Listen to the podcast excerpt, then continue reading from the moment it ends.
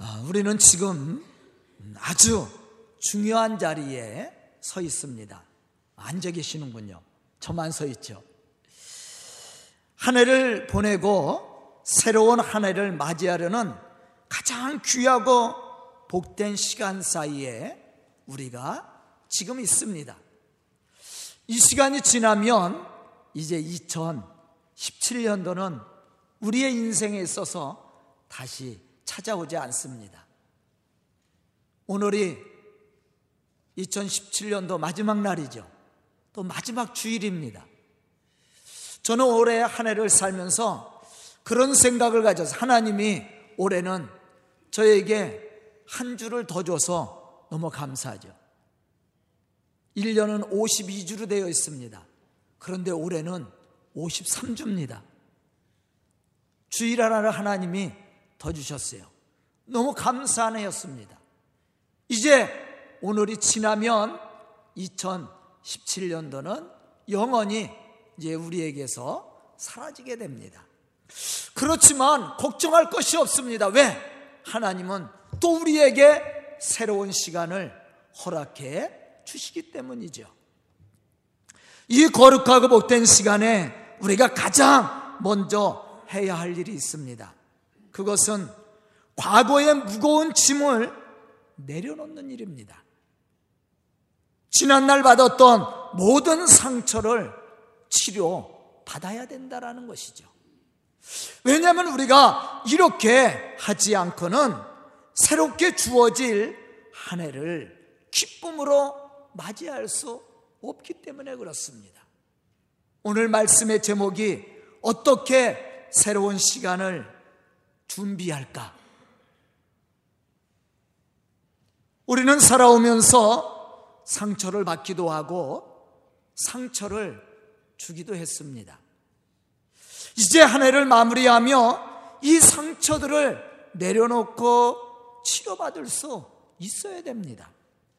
그렇지 않는다면 이 상처들은 계속해서 우리를 찌르기도 하고 아프게도 할 뿐만 아니라 새로운 비전을 가지고 전진할 수 있는 희망과 용기도 아마 빼앗아 갈 겁니다.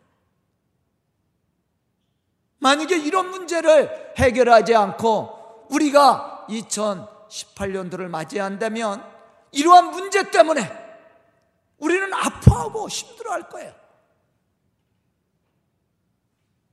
미움과 불평과 좌절을 우리에게 가져다 줄 겁니다.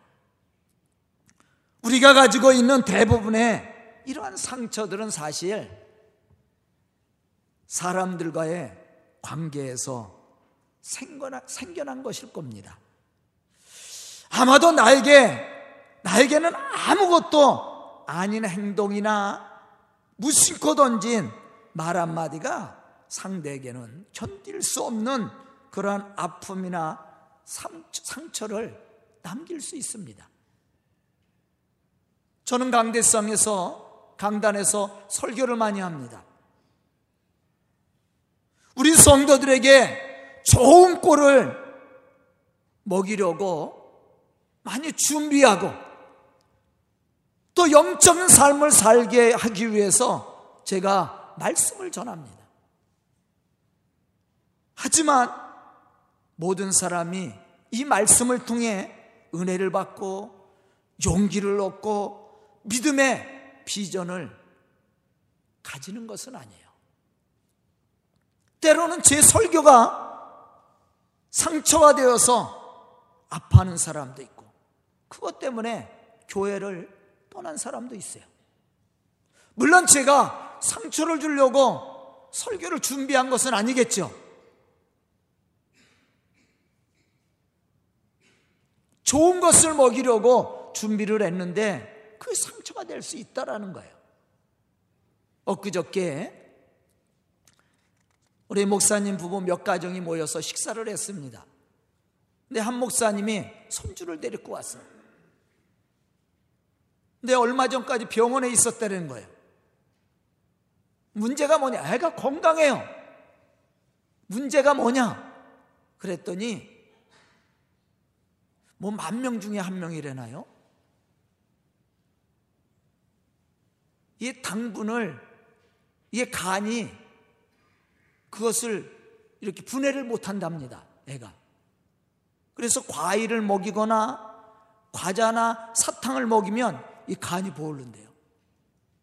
그래서 얘는 절대 과일을 먹여서도 안 되고 사탕을 먹여서도 안 되고 과자를 먹여서는 안 된다는 거예요. 우리는 과일이 좋다고 생각하잖아요. 근데 얘는 얘기는 치명적인 거야. 평생을 그렇게 살아야 된답니다. 그래서 그런 과일이나 사탕이나 과자를 먹으면 이게 간 수치가 갑자기 몇 배 이렇게 올라간답니다. 그래서 애가 힘이 없어진대. 그게 병이라는 거예요.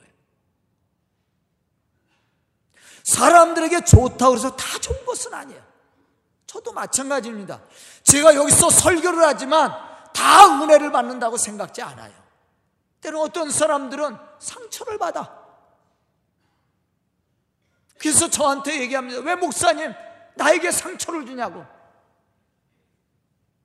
제가 그 사람을 향해서 설교를 했겠어요? 그렇지 않았을 겁니다. 그런데 상처를 받았다라는 거예요.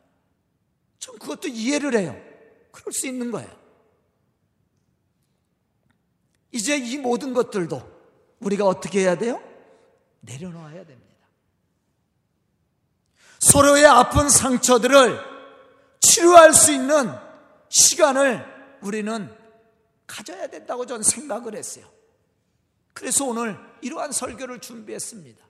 왜냐하면 이러한 상처를 서로 치료하지 않고는 새로운 미래를 기대할 수 없기 때문에 그렇습니다.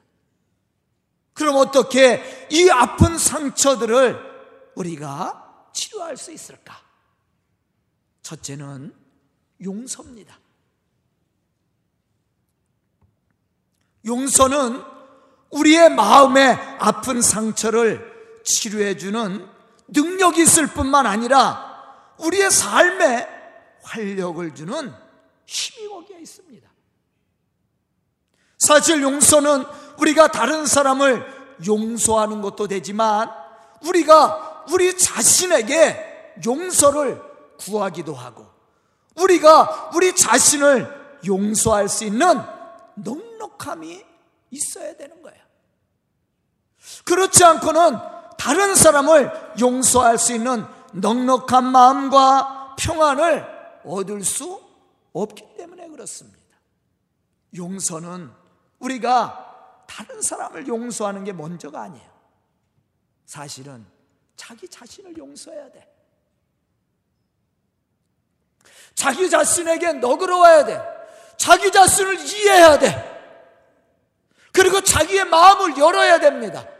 그래야만이 다른 사람을 용서할 수 있고 축복할 수 있는 거예요. 내 마음이 열리지 않으면 다른 사람을 절대 용서할 수 없습니다. 이해할 수 없습니다. 오늘 본문 말씀을 보면 요셉이 자신을 죽이려고 했고 애굽의 노예상에게 자신을 팔아넘긴 형들을 용서하고 축복하는 모습을 우리가 발견할 수가 있습니다. 당신들이 나를 이곳에 팔았다고 해서 근심하지 마소서, 한탄하지 마소서. 하나님의 생명을 구원하시려고 나를 당신들보다 먼저 보내셨나이다.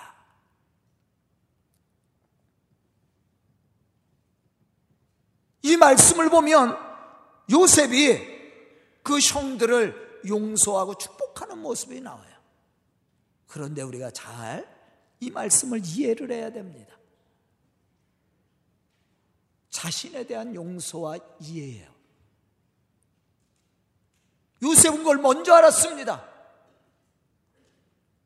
당신들의 생명을 구원하시려고 하나님이 나를 이곳에 먼저 보내셨다라는 거야. 나를 향한 하나님의 섭리와 계획을 먼저 요셉은 생각했습니다. 그리고 나 자신에 대해서 이해력을 가지고 나를 먼저 용서한 겁니다. 그때 비로소 요셉은 형들을 이해할 수 있었고 그들을 용서할 수 있었고 그들을 축복할 수 있었다라는 거예요.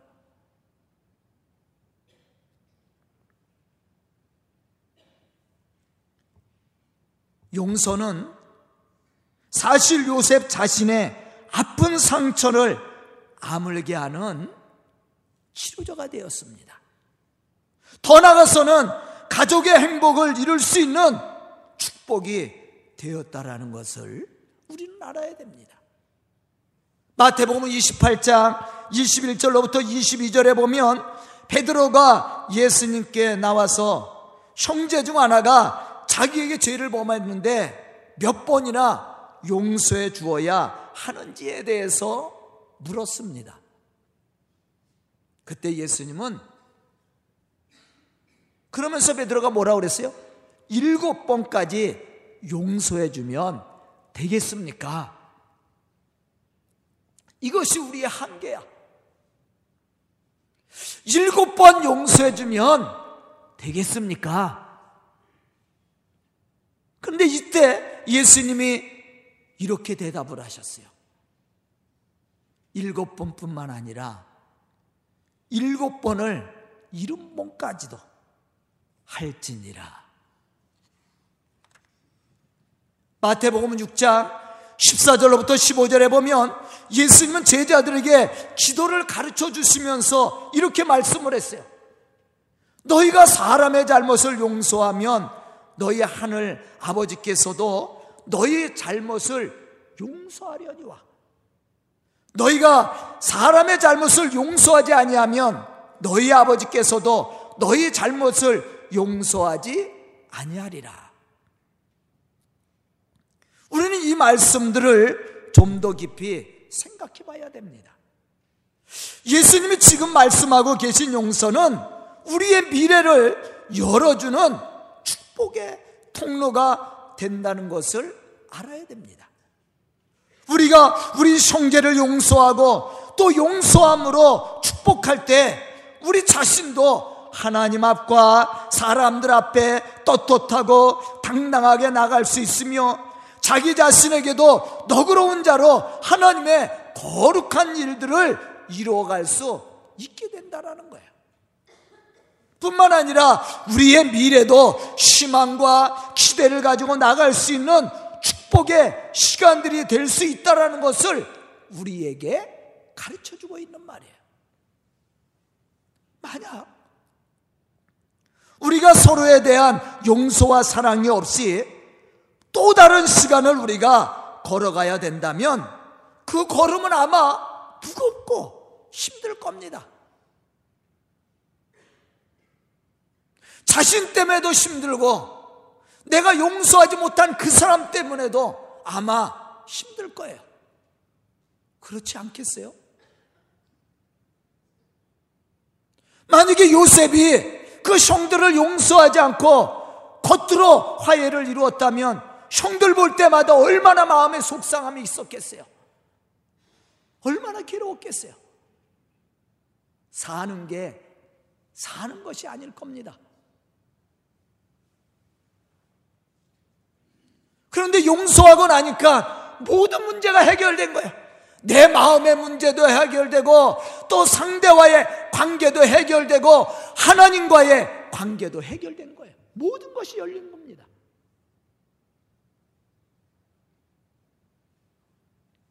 오늘 말씀 속에서도 만약 요셉이 형제들 용서하지 못하고 그들과 만남을 가졌다면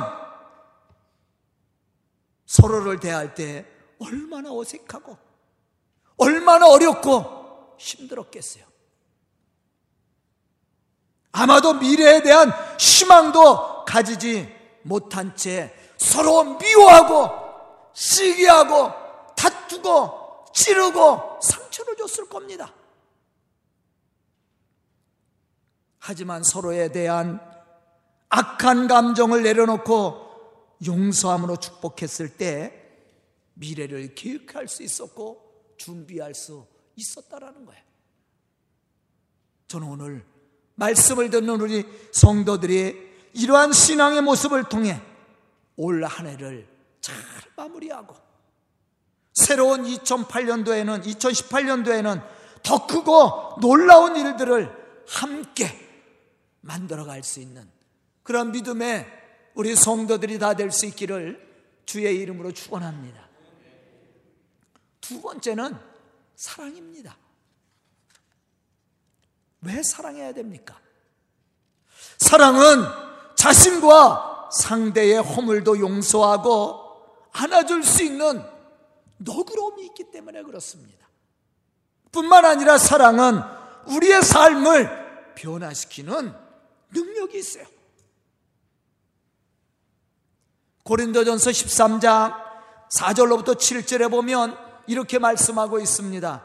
사랑은 오래 참고 사랑은 온유하며 시기하지 아니하며 사랑은 자랑하지 아니하며 교만하지 아니하며 무례히 행하지 아니하며 자기의 유익을 구하지 아니하며 성내지 아니하며 악한 것을 생각하지 아니하며 불의를 기뻐하지 아니하며 진리와 함께 기뻐하고 모든 것을 참으며 모든 것을 믿으며 모든 것을 바라며 모든 것을 견디느니라.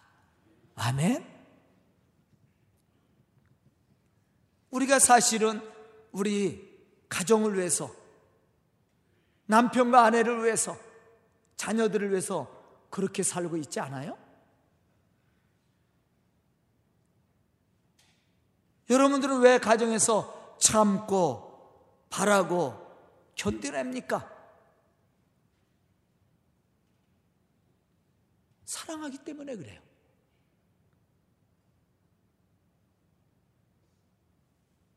사랑하기 때문에 오래 참아주고 무례히 행하지 않고 견뎌주는 거예요. 그게 사랑입니다. 이와 같이 사랑은 우리의 전 삶을 변화시키는 능력이 있어요. 뿐만 아니라 사랑은 상대의 모든 어물을 덮어주는 넉넉함과 상대를 위해 헌신할 수 있는 너그러운 마음도 주는 거예요. 그러므로 사랑은 우리의 삶을 행복하게도 하고 풍성하게도 하는 거예요. 만약에 사랑이 식어지면 미움과 다툼이 일어나겠죠. 그러면 행복도 달아나고 삶의 풍성함도 없어지게 됩니다. 베드로전서 4장 8절로부터 10절에 보면 베드로는 이런 사실에 대해서 말하고 있습니다. 무엇보다도 뜨겁게 서로 사랑할지니 사랑은 허다한 죄를 덮느니라. 서로 대접하기를 원망 없이 하고 각각 은사를 받은 대로 하나님의 여러 가지 은혜를 맡은 선한 청지기 같이 서로 봉사하라. 사랑은 상대의 허다한 죄를 덮어줄 수 있는 넉넉함이 있는 거예요.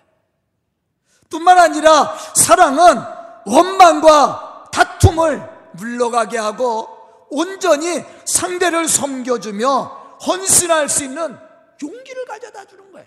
그게 사랑입니다.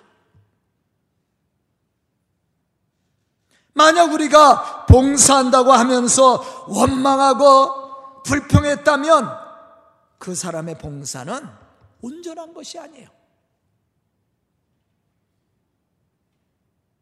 사람의 마음을 감동을 주거나 변화를 시킬 수가 없습니다. 사람을 감동시키고 변화시키는 사랑은 상대의 허물을 덮어줄 뿐만 아니라 나에게 해를 끼친 자를 위해서 나를 희생하며 헌신하며 봉사할 줄 아는 사랑이에요. 그게 진정한 사랑이라는 거예요. 우리는 예수님을 통해서 이러한 사랑의 심을 발견할 수가 있습니다. 예수님은 견디기 어려운 시험과 고난을 당하셨습니다. 그러나 예수님은 그 모든 것을 견디어내셨습니다. 십자가의 고난을 피하고 싶은 마음이 있었습니다. 그러나 예수님은 하나님의 뜻에 순종함으로 십자가의 고난을 치셨고 또 구원을 이루셨습니다. 과연 이 모든 것을 이룰 수 있었던 힘이 무엇이었습니까? 그것이 바로 사랑이었다라는 거예요. 하나님이 세상을 이처럼 사랑하사 독생자를 주셨으니 아멘. 왜 하나님이 독생자 예수 그리스도를 세상에 보내셨다고 말씀했습니까? 세상을 사랑했기 때문에. 예수님은 그러한 하나님의 사랑을 이루기 위해서 십자가의 고난을 치셨습니다. 이것이 바로 사랑이에요. 오늘 본문 말씀을 보면 우리는 이러한 사실을 발견할 수가 있습니다. 요셉은 원수 같던 형들을 만나게 되었습니다. 만약 요셉이 조금만 삐뚤어진 마음을 가졌다면 형들은 아마 그 자리에서 다 죽었을 거예요. 하지만 요셉은 그렇게 하지 않았습니다. 오히려 사랑으로 형들을 안아주었습니다. 그리고 그들을 축복해 주었어요. 이러한 사랑의 섬김은 형들의 악한 마음을 높게 만들었습니다. 뿐만 아니라 자신들의 잘못을 회개할 수 있는 깨달음의 용기를 가져다 주었습니다. 이것이 사랑의 힘이에요. 예수님이 십자가에 죽으시기까지 우리를 사랑하고 용서해 주었습니다. 그 사랑은 예수님을 알게 된 모든 사람들을 어떻게 했습니까? 변화를 시켰어요.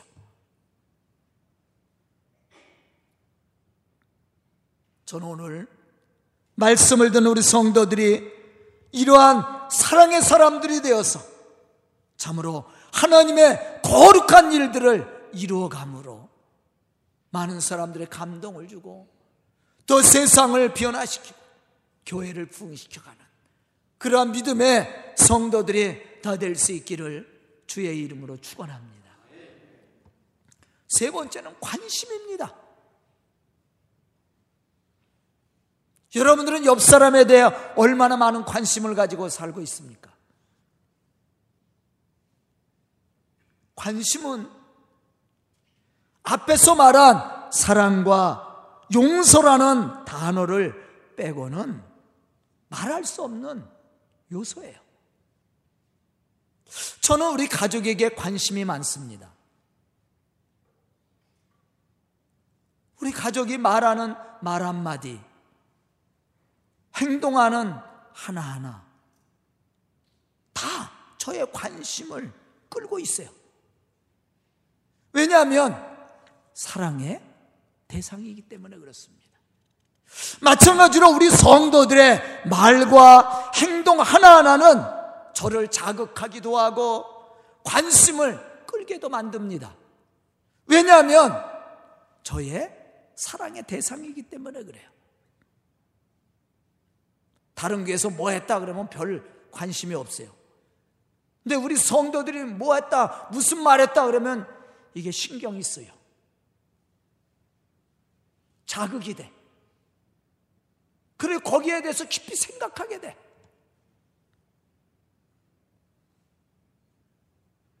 여러분들은 안 그렇습니까? 안 그런 분들이 많은 것 같은데. 사실 그럴 거예요. 왜? 그게 관심의 대상이에요. 요셉도 마찬가지였습니다. 요셉은 형들이 곡식을 얻으려고 애굽에 내려왔을 때 그들에게서 눈을 떼지 못했어요. 원수를 갚으려고 아니에요. 그리웠습니다. 늘 생각하고 있었던 사람들이에요. 비록 자신을 노예로 팔았지만 만나고 싶은 사람들이에요. 사랑의 대상입니다. 원수를 갚으려는 생각보다 아마 이 사랑이 더 컸을 겁니다. 그래서 그 형제들이 곡식을 사러 내려왔을 때 물론 그의 형제들만 왔겠어요. 오늘 본문 말씀 속에서 뭐라 그래요? 흉년이 2년 들었다라 그랬어요. 애급만 흉년이 들었어요? 아니에요. 그 전 지역에 애급뿐만 아니라 팔레스테인 지역 그 온 지역이 다 흉년이 들었어요. 비가 나갖고 먹을 것이 없어서 애굽으로 각 나라마다 곡식을 사러 내려옵니다. 요셉의 형제들만 온 것이 아니에요. 수많은 사람들이. 그런데 요셉의 눈에는 그 많은 사람들 중에 그의 형제들이 보인 거예요. 형제들만 보인 거예요. 눈을 뗄 수가 없었던 거예요.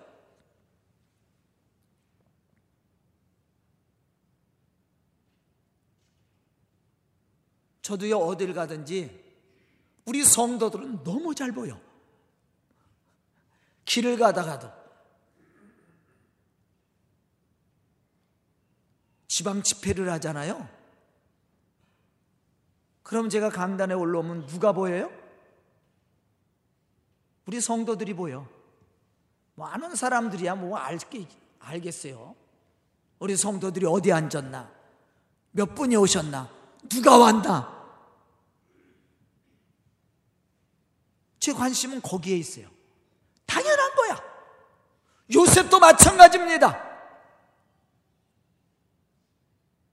그들의 말 한마디, 행동 하나하나를 놓치지 않고 요셉은 보고 있었습니다.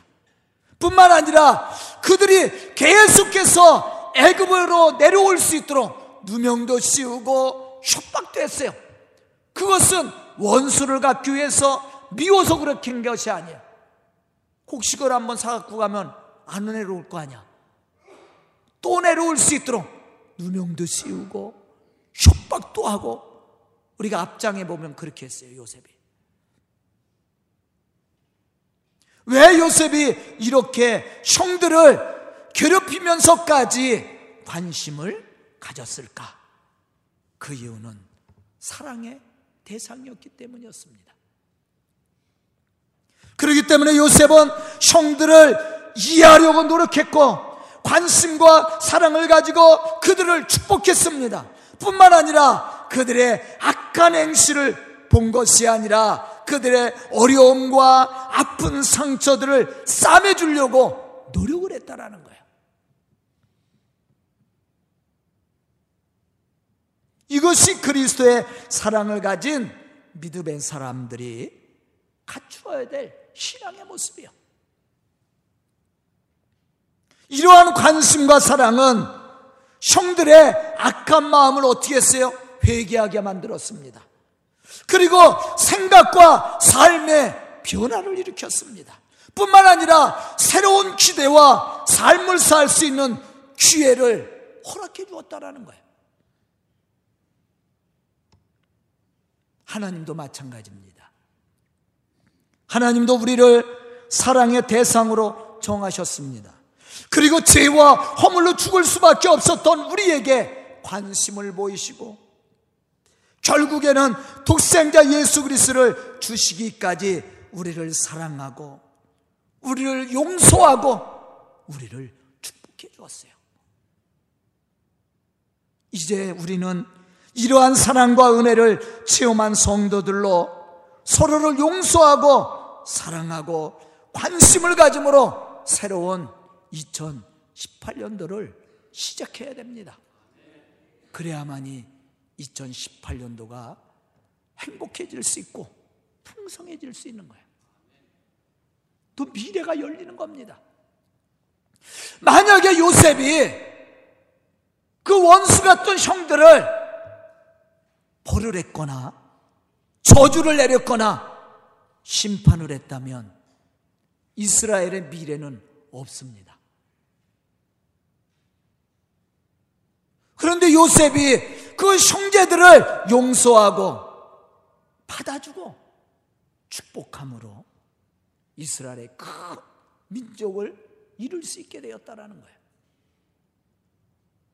저는 오늘 말씀을 듣는 우리 성도들이 이제 한 해를 마무리하고 새로운 2018년도를 준비하는 우리 성도들이 2018년도에는 이러한 믿음의 사람들이 되어서 더 놀라운 하나님의 역사를 이루고 하나님의 약속하신 그 축복을 누릴 뿐만 아니라 세상을 변화시키고 또한 교회를 풍시켜가는 그러한 믿음의 좋은 일꾼들이 될 수 있기를 주의 이름으로 축원합니다. 기도드리겠습니다. 은혜로우신 아버지 하나님 감사합니다. 이렇게 귀한 시간을 저희들에게 허락하여 주시고 주의 말씀과 은혜 가운데 거할 수 있도록 축복하여 주시니 감사합니다. 이제 2017년도를 잘 마무리하고 2018년도를 시작할 때 더 풍성하게 아름답게 넉넉하게 시작할 수 있는 믿음의 사람들이 되게 하여 주시옵소서. 먼저 우리의 마음 속에 있는 닫혀 있는 모든 것들을 내려놓게 해 주시고 미움과 시기와 질투와 불평과 원망을 내려놓고 감사함으로 시작할 수 있는 2018년도가 될 수 있도록 축복하여 주시고 또한 2018년도에는 우리 성도들이 큰 역사와 축복을 이룰 수 있도록 축복하여 주시옵소서 예수님의 이름 받들어 축복하며 기도드리옵나이다. 아멘.